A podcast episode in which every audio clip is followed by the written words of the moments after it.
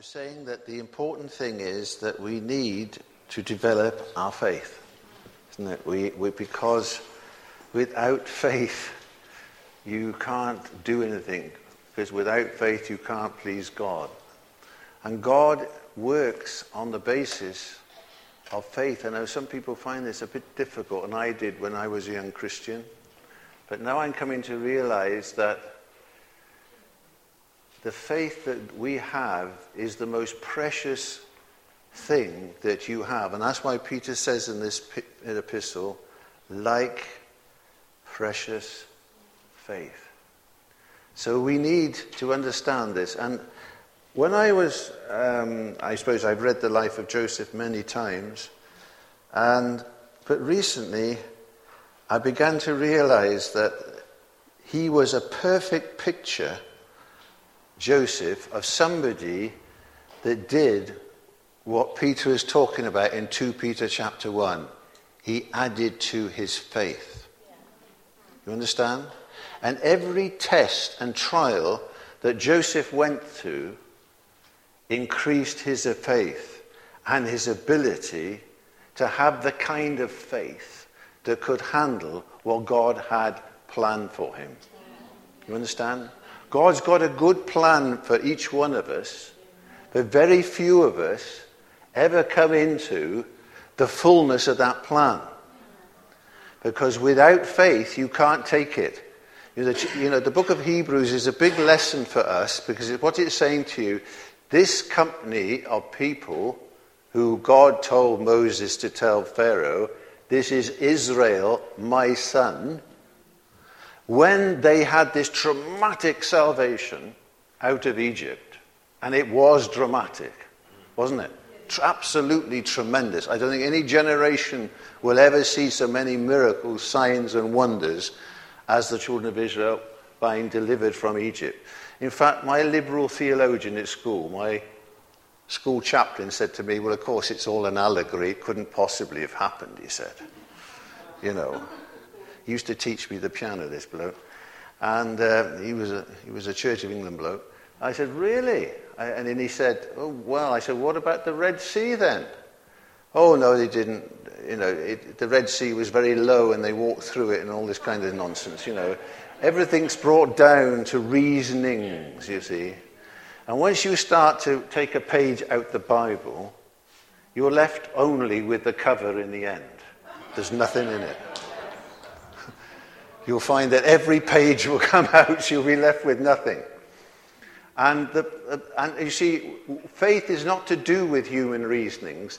And if you told Joseph, well, you see, you've got to understand this that Jacob had 12 sons, didn't he? And six of them from Leah,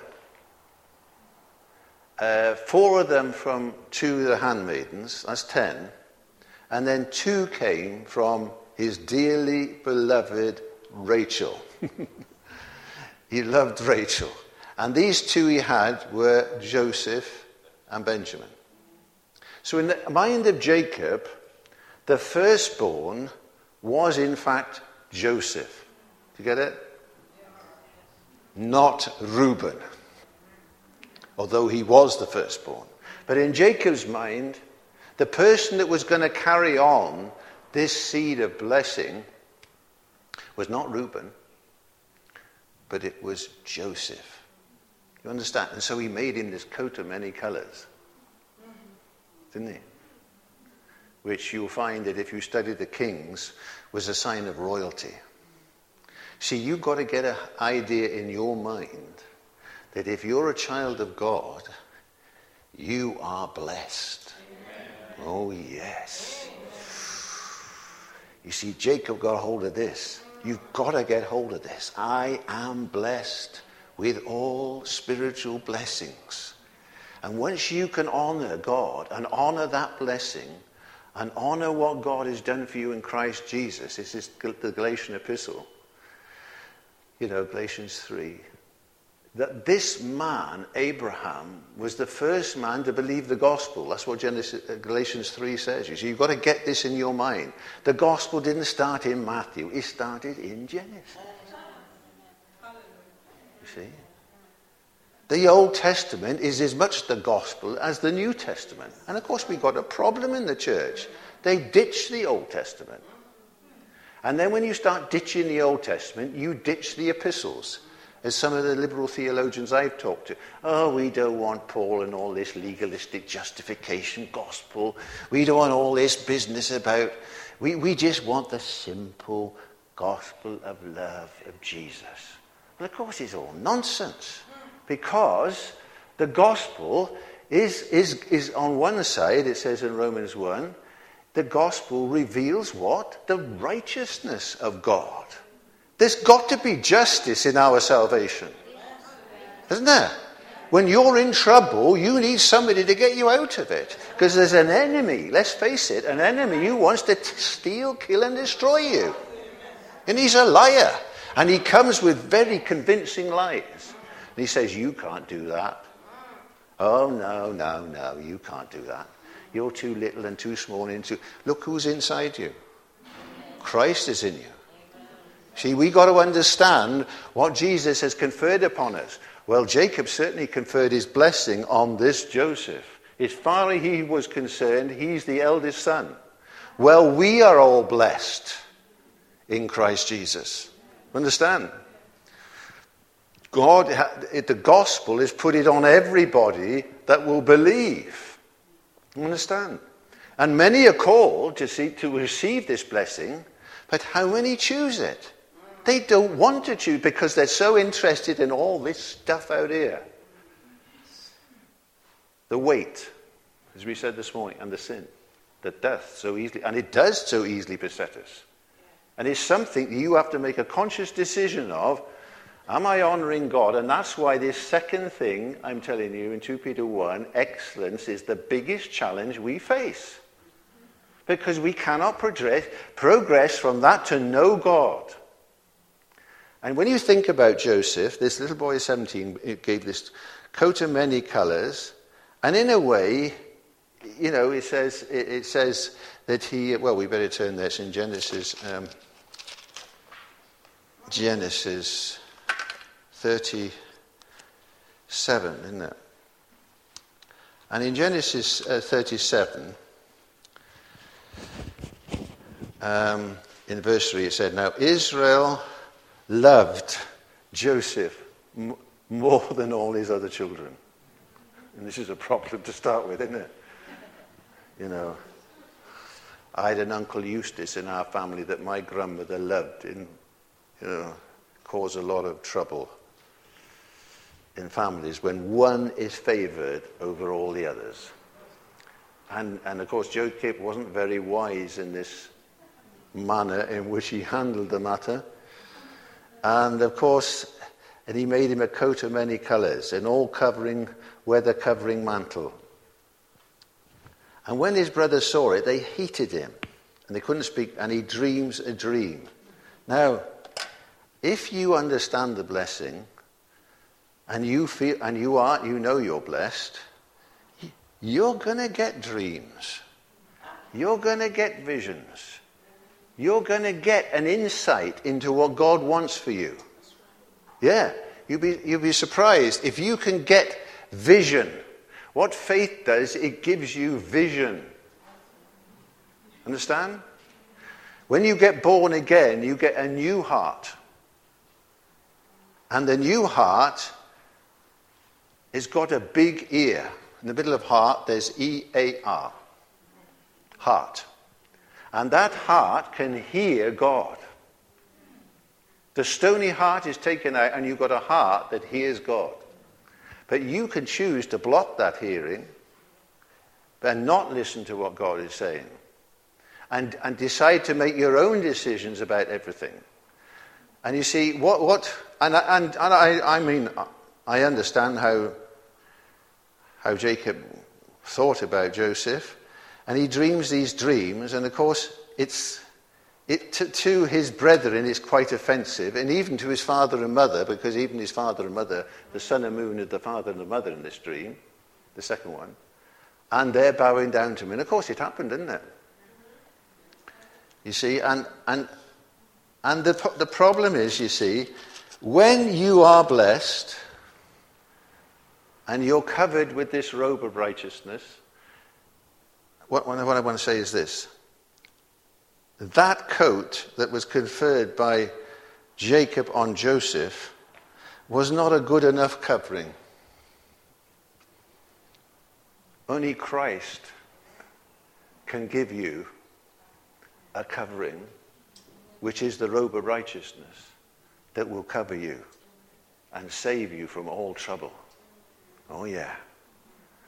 And you'll see as we go in this story that these coverings are important. I think at the end of the North Wales meeting, and when I came back, the Lord said to me, You see, you need your robe of righteousness, you need your garment of salvation, because if you're going to fight this good fight of faith, you need on your spiritual armor as well your helmet of salvation, your breastplate of righteousness, your belt of truth, your shoes of peace, sword of the Spirit, the shield of faith. You see, because you're in a fight now, because you are, in a way, all lit up in the spiritual world.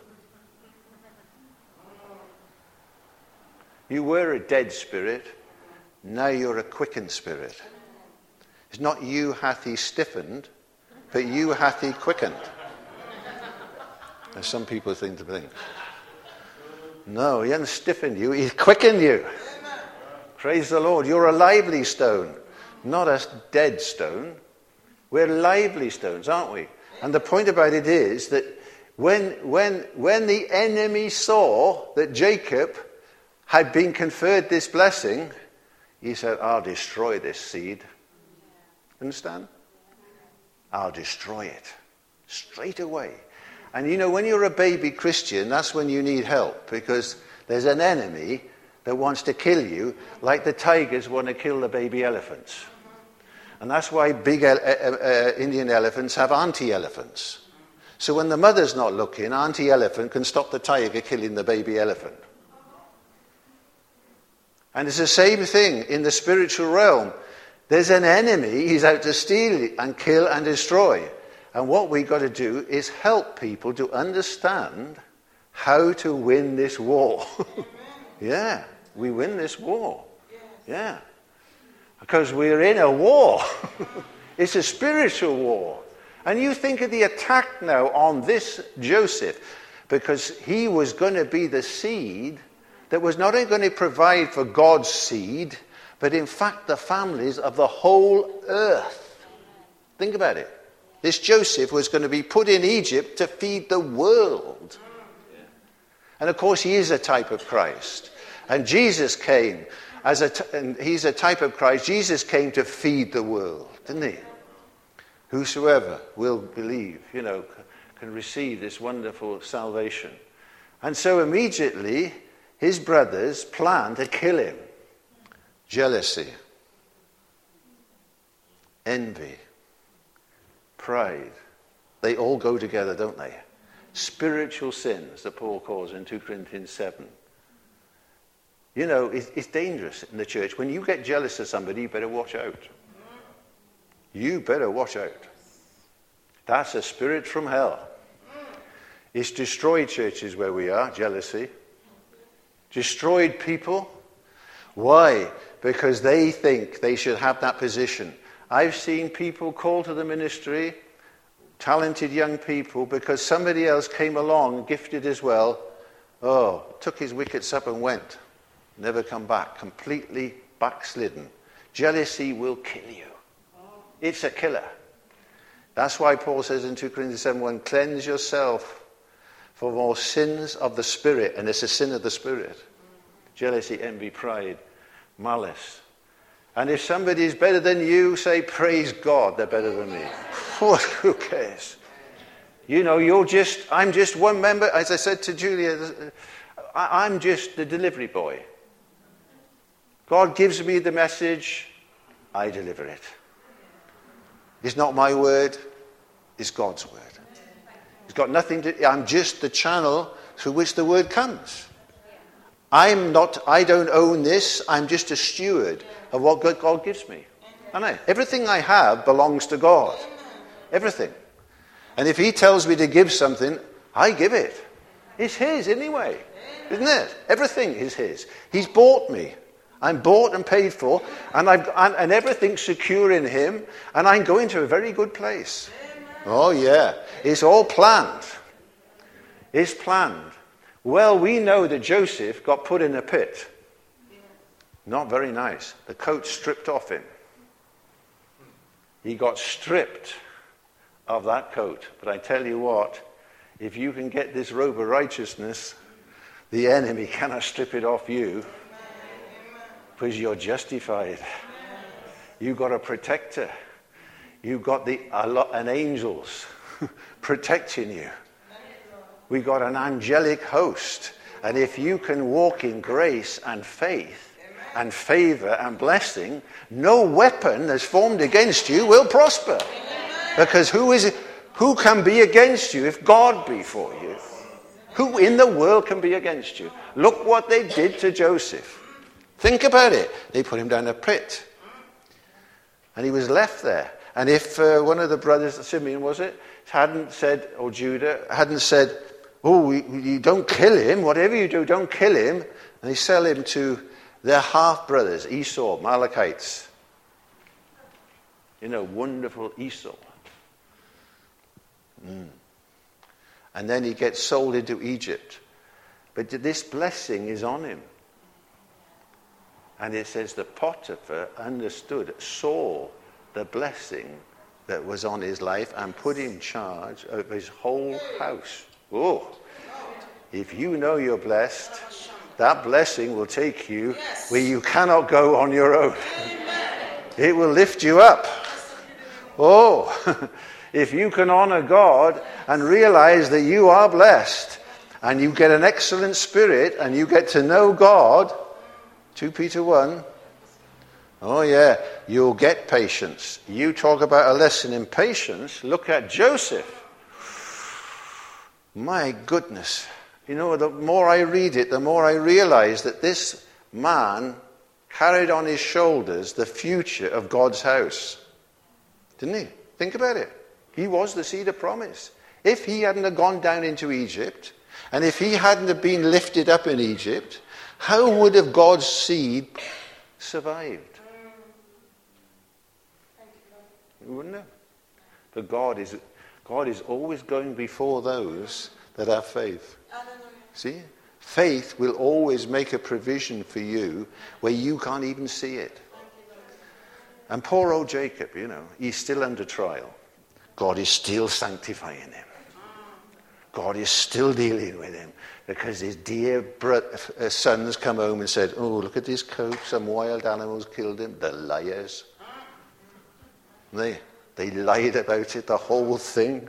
They knew perfectly well he'd been sold, but they lied about it. Dreadful, isn't it? And there he thought he was dead. I often wonder how Jacob thought it was all going to work out because Jacob knew that this was the man carrying the blessing. And he thought, has Satan killed the blessing? I tell you what, Satan cannot kill the blessing. You study grace through the Word of God. You study Cain slew Abel. That was the devil's work. Because he was a seed that offered an acceptable sacrifice. And Cain slew him, but God got Seth. And then, and then and you can see it all the way that where sin abounded through Scripture, grace did much more abound. You see, grace was set up on the throne in Genesis 3.15. God said to, uh, I'm going to give you a seed that's going to crush the serpent's head. Crush it. It's going to crush the serpent's head. And that's exactly what the cross did. It destroyed his power. He stripped him of all his authority. He went to hell, Jesus, and took the keys of death and hell. He suffered for you, not only in his body, but in his rejection from God his Father, because he was made to be sin for you who knew no sin. And he took the anger of God, what the word is propitiation. Romans 3:25. That took the anger of God against sin, so his visage was marred more than any man. He took it all. And you think now Joseph suffered, but not like Jesus. Oh no. And when you think about the price that God has paid for you to give you his son, well, don't you think you should give yourself to him? Yes, sir. Oh, yeah. I don't care about anything now. I just care about one thing. One thing. One thing that matters, and it's Jesus. One thing. It's what God said to Mary. One thing. The best thing. And it's the only thing that matters. She didn't care about the washing up and the housework and the meals. Get Jesus. That's the attitude. Who cares? Let's get to Jesus. Let's sit at his feet. Let's get fed from Jesus. Whoa. When Jesus feeds you, it's tremendous. As Julia said, there's nothing like a breakfast with Jesus on the beach. Nothing like it. Heavenly barbecues. I love it. I love it.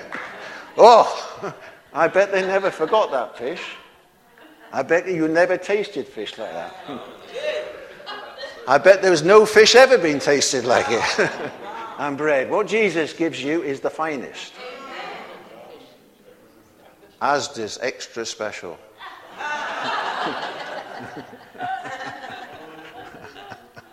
ah, yeah. When Jesus does it, it's tremendous. Oh, I, I, I tell you, it, it's wonderful. I don't know how God works these things. If you just seek first the kingdom of God and his righteousness, God will just add it. But you've got to get your mind right. Yes. You've got to get your mind renewed. Hallelujah.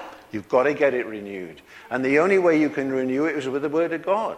And when you look at these people and think, Joseph made it, I can make it. Yeah. Joseph made it. and you can make it because if you understand the blessing like he did and you kept that dream in your mind, he kept that dream in his mind. He never lost his vision, Joseph. He could have lost it in the pit. And there he is over Potiphar's house. And I, you know, I expect he's wondering what in the world is going on. What am I doing in Egypt, in Potiphar's house, over all these Egyptians with this foreign language?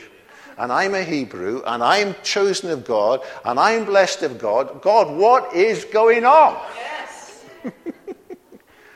And maybe you're in that sort of situation. God, what's going on? You just keep your dream. Amen. You keep believing. You keep steady. You keep praising. You keep a right attitude. And you keep an excellent spirit. No freakouts. No pointing at God. No, well, I won't say the unmentionables. I've heard it. It's not fair. Well, it, it, you've got to understand that you will go through circumstances that are not fair. The world isn't fair. We're dealing with the world, the flesh, and the devil. The world out there, you, your flesh is a problem to start with, and then there's the devil. And Joseph must have been wondering what, and then he's got this woman, Potiphar, his wife. Don't even know her name, Potiphar's wife. Well, I call it the Potiphar's wife syndrome. I've met a few Potiphar's wives in my time. I have. I've seen a few of them.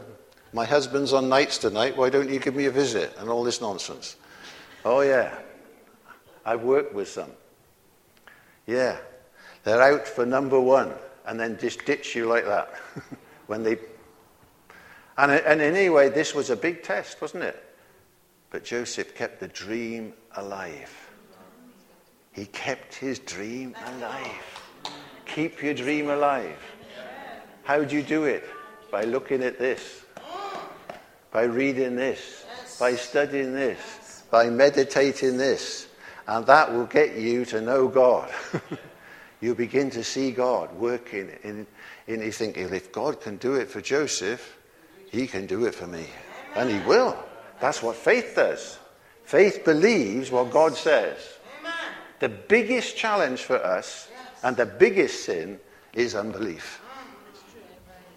Unbelief is behind every sin. Because you're doubting what God said.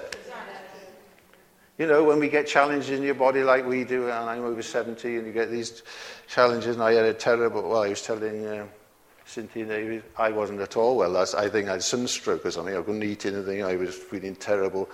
And uh, I've got to go to Peterborough now. I'm going to get there, you know. And I said, Lord, if you're going to get me there, you're going to have to do something about me.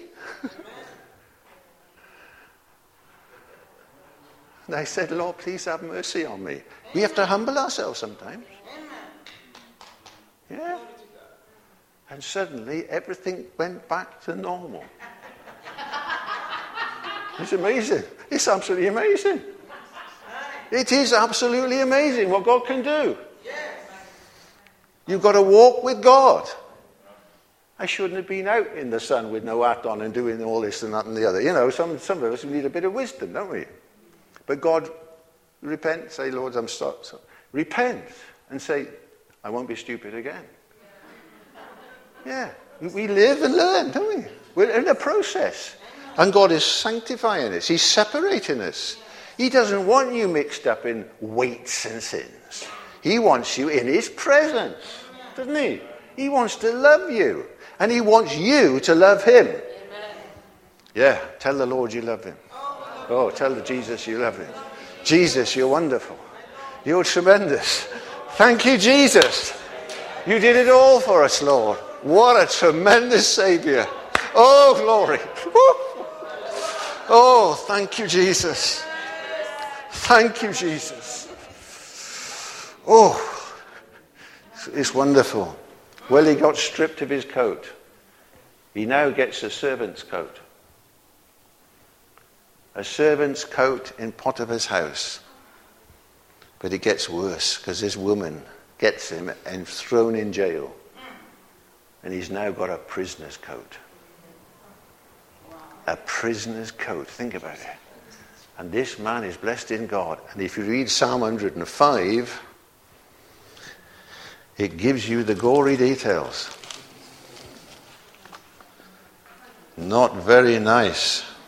He sent a man before them, even Joseph in verse 17, who was sold for a servant, whose feet they hurt with fetters and laid in irons. Terrible now. Hurt with fetters and laid in irons. My, this must have been a tremendous test for Joseph's faith. This is where you need an excellent spirit. This is where you need a right attitude. It's hard. And I know some of you, and I've been through some stuff, and I've been through some stuff in different situations, and a lot of it's been very unfair. And I tell you, when I was in the pit, I read this story about the old donkey. Your donkey. And the farmer, I think I've told this story before, I tell you again now. This old donkey, the farmer was fed up with him, couldn't afford the vet fees, he wouldn't do what he was told. So he dug a big hole and, and he got his digger and he pushed the donkey in the big hole. And then he got his digger and threw tons of earth on top of him. Kept throwing the earth on top of the donkey. But every time he threw the earth on top of the donkey, the donkey managed to strangle on top of that load of earth until the last load went in and he got so high up the pit he could get out. You've got to have a donkey mentality. Yes. That when they throw the muck on you, you get on top of the muck and you'll come out. Well, Joseph was coming out. He didn't know how he was coming out. He was, he was so blessed, he was still blessed in fetters and irons. He's still blessed, he's in a prison, isn't he? And they put him in charge of the whole prison. But God is beginning to work.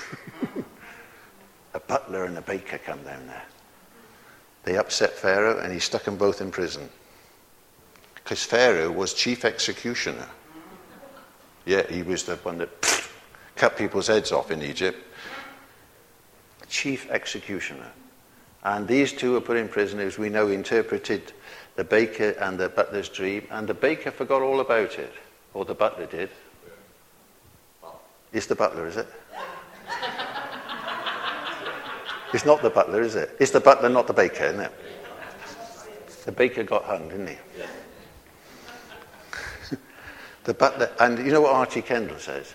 He said, why, why, did the, why did the butler wait two years to remember that he had the dream?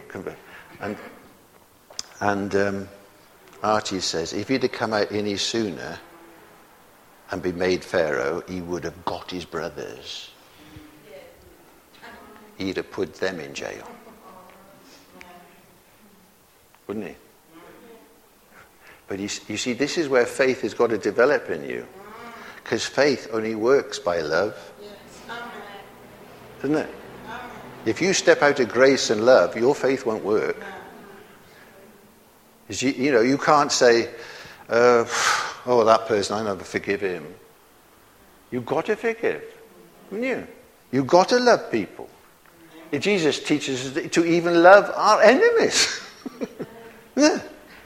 You know, the, the point about it is, people, people, once you get, once you lose a right attitude, and you've no longer got an excellent spirit, your faith will never develop. It's the greatest hindrance I've come to see. And in my life, and I look back, as I said to you on some previous things, when I was going through it, and I remember this bloke was very unfair to me, and I used to dream at night of getting a brick and going to his house and throwing it through his window. I got that bloke. God had to remove all that out of me. You've got to get, you've got to get purged of it, cleansed of it. You've got to get sanctified of it. And once I realized that it's Christ is my justifier, that's what justification by faith is all about. He will deal with this bloke. He will, whoever it is, or this, whatever it is. You see, many of us are held back by fear. Fear is our greatest enemy. We face something, you see, and we failed. And we think, and then we, when we fail, we think, oh no, I failed. Surely I could have done better, you know. And then you think, I must do something about this, and I must go back and do something and do this. And then the fear comes in. See? Fear comes into your life, and you say, Oh, I don't know whether I can do that. You see, and this is where you need faith. This is why it's so important for you to develop your faith. Because if you don't have enough faith, you will never do it. Understand? I remember when I went through a terrible time with my back, I had a rugby injury, and it flared up in my 30s. And uh, I was in agony, absolute agony. And I didn't know, and it, what it did, it caused me to be depressed because I couldn't do what I wanted to do. And I knew the Lord would, was, and the Lord beginning to teach me about faith, and He was saying to me, You don't have to stay in this pit. You can come out. I said, Really, Lord?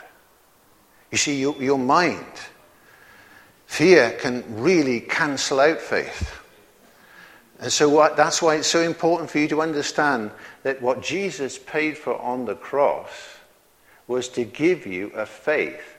And the Apostle John puts it, they said, This is the victory that overcomes the world, even our faith. You see, it's personal.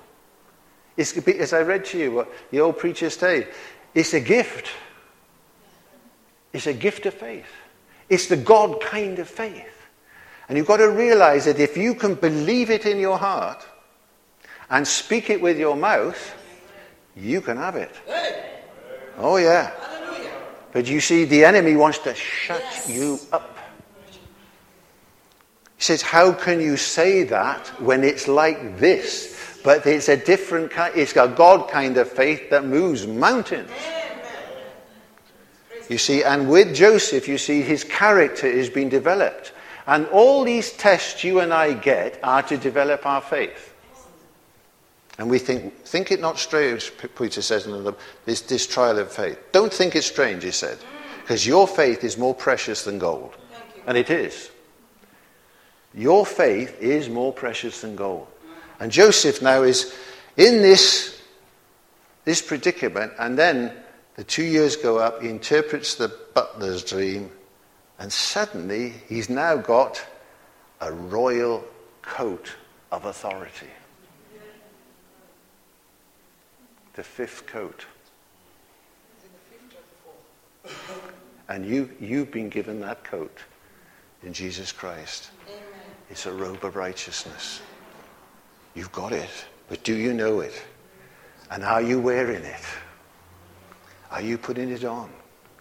I tell you what, we've got to grasp what we have in Christ this tremendous inheritance.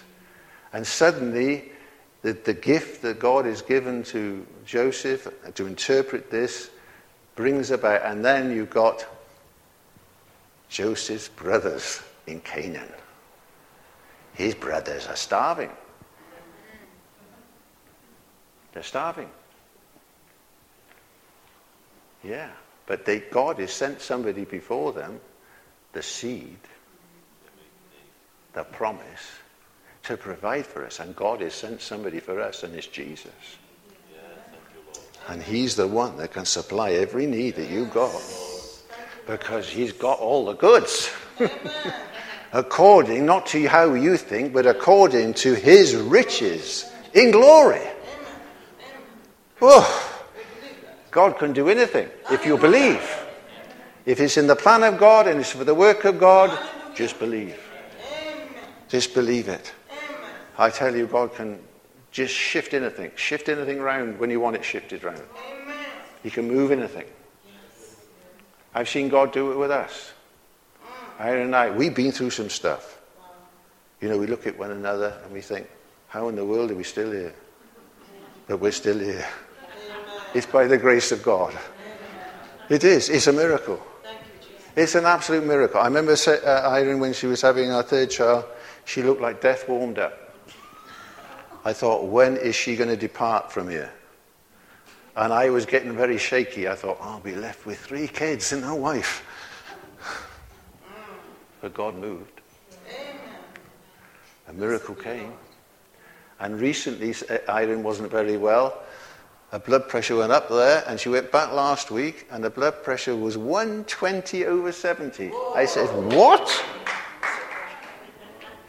I wish mine was 120 over 70. I looked at her. I said, You look different. Yes, she said, I've had a touch from God. You can have a touch from God. Oof. You can have it. Believe for it. Isn't it? You can believe for it. This gospel is for your spirit, soul, and your body. is a holistic gospel. God is interested in everything about you. Even all the hairs of your head are numbered. Even yours, Alan, with all your hair. yeah, just think about it. He's our Father. Isn't he? God is our Father. Isn't he wonderful? It's just tremendous. Oh, I tell you. Well, these brothers are starving. So they have to go down into Egypt now to get some bread. And guess who they got to go to? Brother Joseph. God's got a sense of humor. I love this part. I really love this part. It's really, it's really great. I won't spend too much time on it. Uh, but, it, you know, and of course they don't know it's Joseph, do they? And of course Joseph is interrogating them because he recognizes them. But of course he's all dressed up in Egyptian garb, isn't he? And, he, and he's speaking Egyptian. and he's through an interpreter. He's not speaking Hebrew to them. He's speaking in Egyptian through an interpreter to them. But he, he's looking at them and he thinks, where's Benjamin? Where's my brother? And so he says to them, Right, you can have grain. And he puts all the money men back in the sacks. And they all go back. And he says, If you don't bring Benjamin next time, you're having nothing.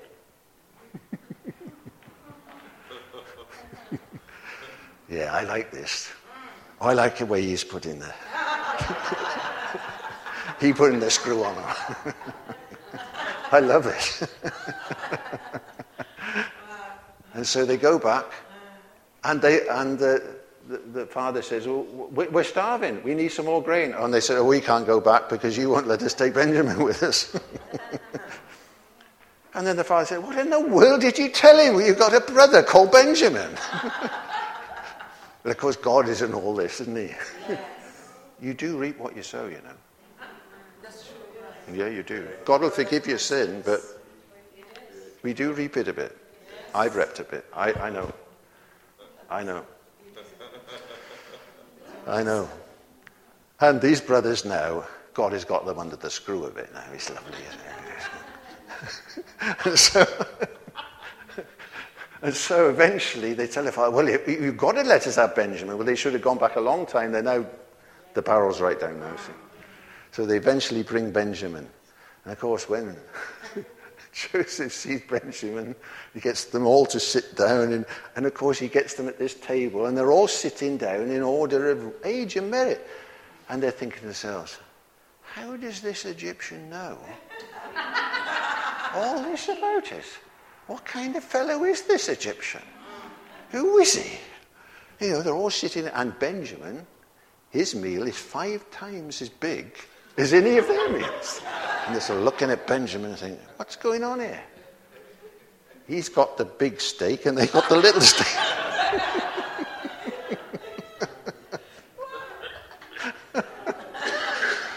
and they're thinking, What in the world is going on here? so then he, he gets them to put all the money back in the sacks and he sends them off. And he puts his cup then in Benjamin's sack, remember? And so they're all traveling back to him, and he sends his servants after them and brings them all back. And whoever my cup is in their sack, he's going to be my prisoner. and lo and behold, the cup is in Benjamin's sack. Oh dear. And Judah. Uh, you, you lot can go back now, he said. he told all these brothers. Go back to your father. I'm keeping this Benjamin. Oh, no, you can't do that, Judah says. You can't do that because if we arrive home without our Benjamin, our father Jacob is going to die. He's lost one son. He's there. They think he's lost, but he's there he is, standing in front of them. That's what sin will do. It will deceive you, and you won't see nothing when he's there. And it? You deceive, and you get deceived. And then they think, what in the world can we do? So eventually, Simeon now stands in as prisoner for Benjamin, so Benjamin eventually goes home. They go home, and poor old Simeon's in prison. But they said, We're, we're not going back. We, Simeon is, is locked in prison. They're wonderful brothers, these. Sounds a bit like the church, doesn't it? Yes!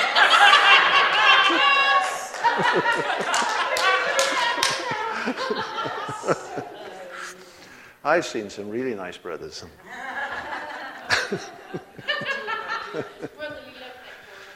Ah, and then eventually they come back, and then, of course, when they come back and, and, and Simeon's released, he tells them, I'm Joseph. Their, drawers, their jaws drop like this.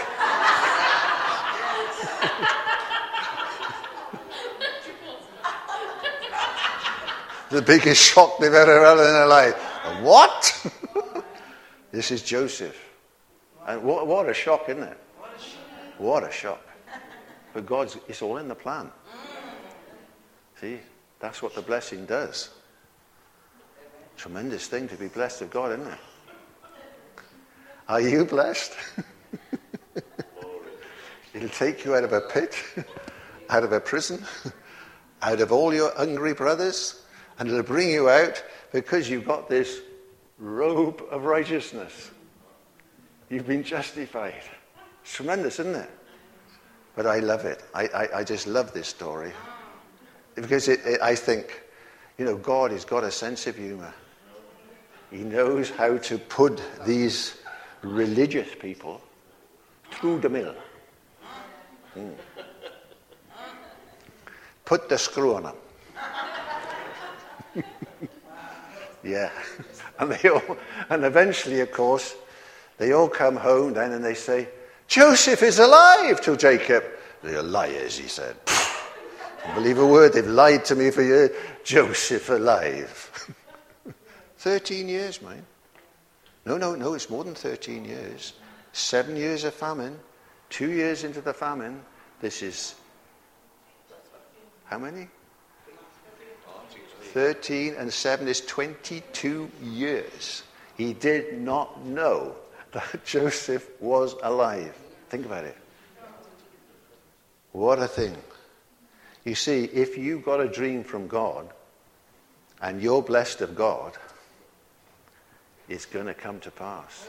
Oh, yeah. It's going to come to pass. It's tremendous. Don't give up on your dream. No, no, no. And, and of course, as the scripture says, Jacob didn't revive until he saw the wagons. He saw, he saw all the wagons laden with all the stuff. all the stuff and the best of Egypt was on wagons. and they took Jacob and the 70 people into the best part of Egypt. But what strikes me in this story is, is this. It says that the Egyptians had no dealings with the Hebrews. And in a way, the world doesn't have any dealings with us. We, we are a different company. We are a different company of people because we are a heavenly company of people. And we've got a heavenly Father. And we've got a heavenly destination. And there's a new heaven and there's a new earth coming wherein dwelleth righteousness and everything is being prepared. You think how God planned all that in detail? God was working in Joseph's life at every stage of his life. And I was thinking, if you can have a dream like Joseph, believe it, and keep walking by faith, you will come through. Every test, every trial, every difficulty that you face, you keep your faith in God. So what you've got to do is build your faith, build your character. Don't give up. Never, never give up. Don't listen to Satan's lies. Don't listen to anything he says. This is what James says in, in James. Um,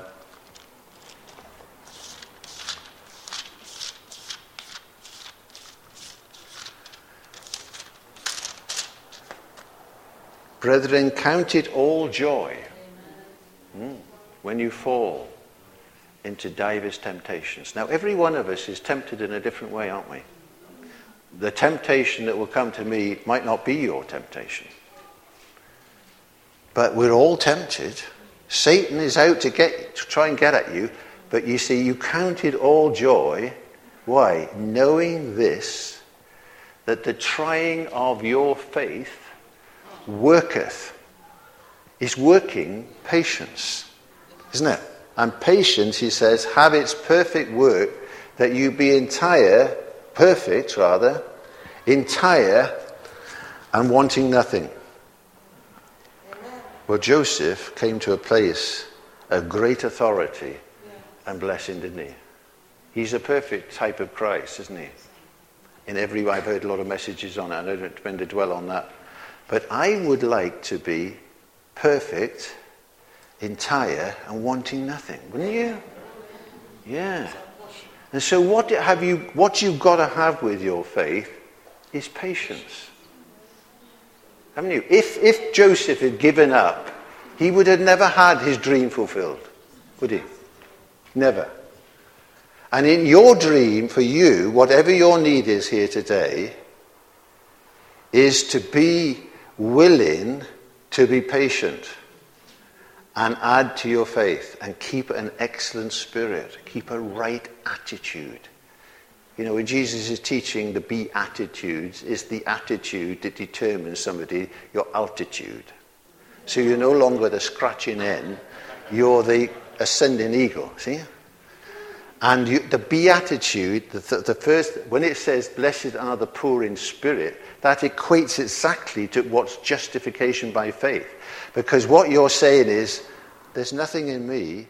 I can't stand in my own righteousness. I have nothing to warrant my own salvation. I cannot make it on my own. I need Jesus and his righteousness. That's being poor in spirit. A mourning spirit is when you do something wrong, you, do, uh, you are really repentant. And that's when you become meek of spirit, because a meek person is teachable. We've got to be teachable. I don't know it all. Every time I'm coming to the Word of God, I think, where did that come from? How is it I did not see that before? But you're dealing with God here. This is God's Word. It, you, are talking about the breadth, the height, the length, the depth.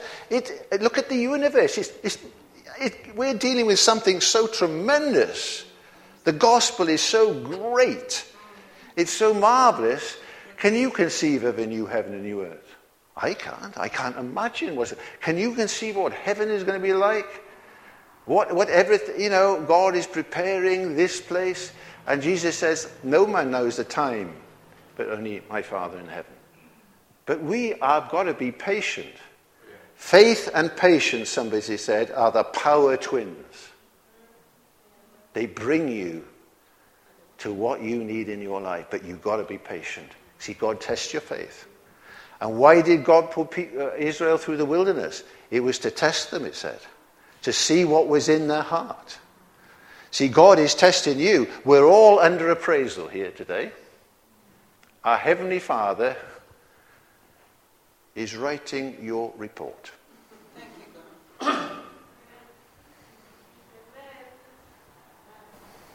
How is he doing today? What's his attitude like? What's he saying? What's his confession? Are you sending up a good report? Or have you come back with an evil report? See, God calls unbelief evil. Yeah, he calls it evil. Oh, yeah. And I'm coming to see that some of my behavior, I, th- I say, I'm only standing here because God is merciful. Amen. He's merciful to me. Amen. I think, how could, he, how could he overlook that? But he's merciful. He's merciful. God is a God of mercy. Come on.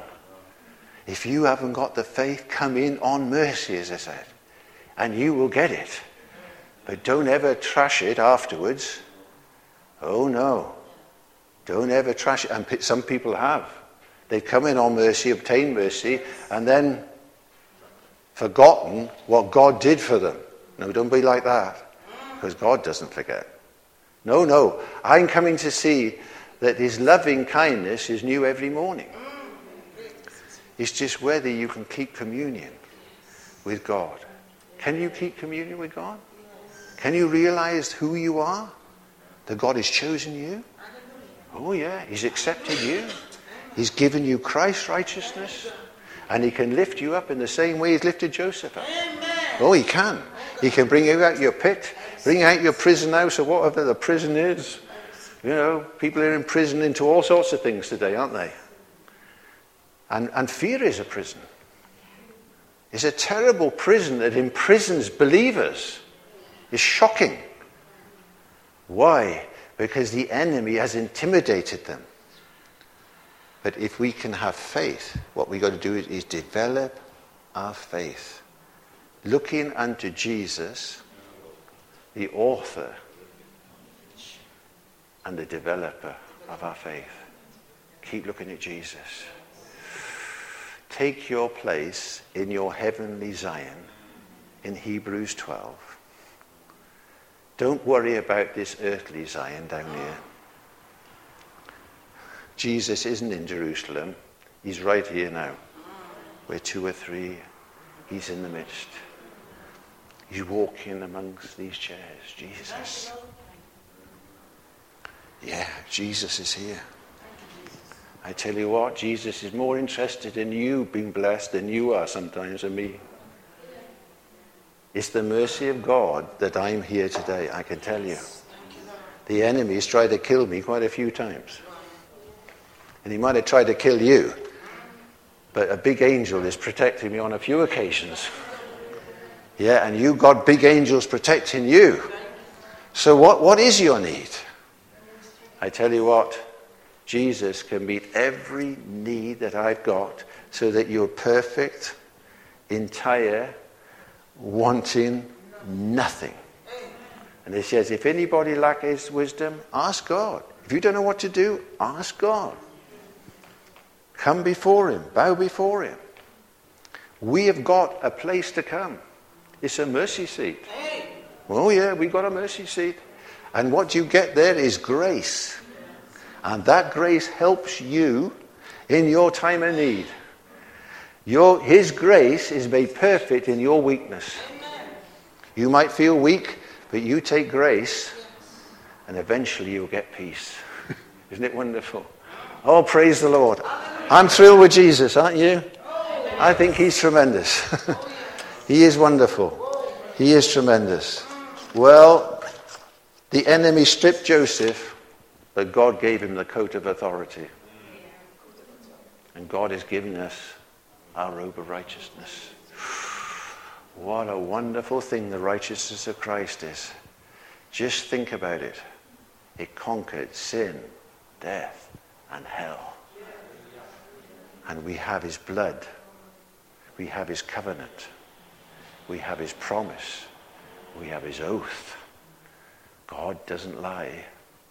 Oh no. If God says it, that's it. Isn't it? If God says it, that's it. I tell you, it's time for us to keep believing. Cherish a believing heart. Because if you can start to believe God, as we said with Leah, she moved from a son to a habitation. The sixth son means habitation, dwelling. If you and I, if we can understand that Christ dwells in you and you are that dwelling place of the Most High, and you can become a worshipper, praising God, and then a worshipper. There are four great blessings for the worshipper. The holiest is opened up. You have boldness to come through the blood of Jesus. You have a new and living way designated for you to come up. And you have a great high priest who can meet every need that you've got. Isn't it wonderful? And we got a wonderful Jesus. I tell you, it's a tremendous thing what God has done for us. You see, sometimes in our, I, I was reading an old, um, an old writer, and he says, faith. Gurnall, a great man of God, um, wrote. Uh, Wilkerson has actually translated his books into three smaller volumes and into modern language, and he says, Faith is armor upon armor. Faith is the grace that preserves all your graces. Faith hand, hand holds all the priceless treasures of Christ. And he says, faith gives sight to see the Father's love. I've got a sixth sense. And you have, if you're a believer, that gives you sight and hearing in the kingdom of God. Wonderful. It's a sixth sense. It's the God kind of faith that gives you to hear and see the kingdom. And this is what Joseph had. He never lost his vision. He saw that dream and he saw it fulfilled. And whatever your need is, your faith can develop because it's the faith that takes. Faith takes. It receives and it takes. Doesn't it? And this is what we've got to grasp is, um, I'm just trying to find something I wrote in here to share with you. Um,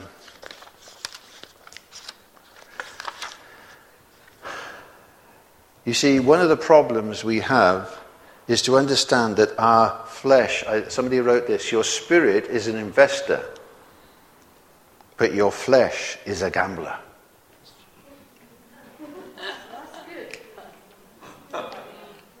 Yeah. Your flesh will gamble. You say to oh, it'd be all right for you to try that. It would have been all right for Joseph to try to have an affair with Potiphar's wife. Definitely not.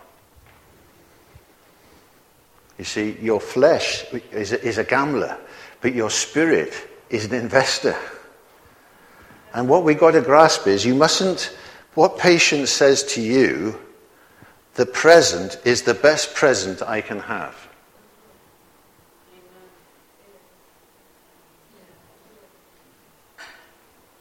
God is working. So if I understand I'm a dwelling place of the Most High God, that God dwells in me,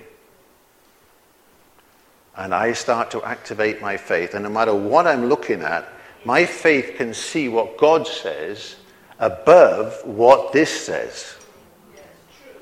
See?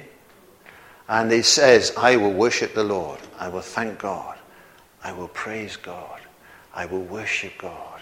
So, whatever situation is in, you lift up holy hands to God because you're called as a king and a priest to minister to God. Aren't you? You're called to be a worshiper. You're called to be a priest to God. You're called to offer up spiritual sacrifices. You're called to come. And as Joel said, and we as God's people, if we get going, there will be meat in God's house. And there will be drink in God's house. Yeah. And when we start eating this good food, as I said this morning, drinking this good wine, you'll be happy. You'll be joyful. It's the best wine you'll ever drink. It's wonderful. So I pray the Holy Spirit will help us.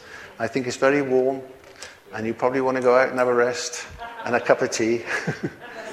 and it's time now we, we, we, um, we'll uh, look forward to hearing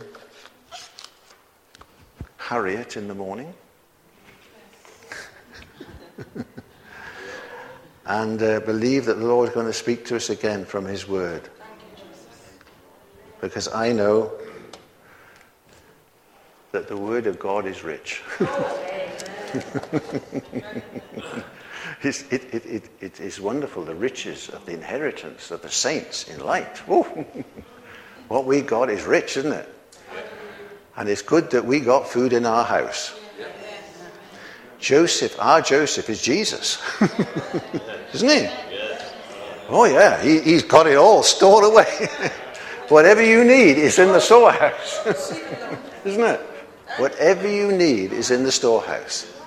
So just rejoice. Oh, yeah. oh, praise the Lord. It's wonderful. Lord, we pray this afternoon that tonight's meeting we will see an outpouring of your Spirit, Lord. We pray, Lord, that somebody will have the cup in their sack. And then when it comes out, it will bless us.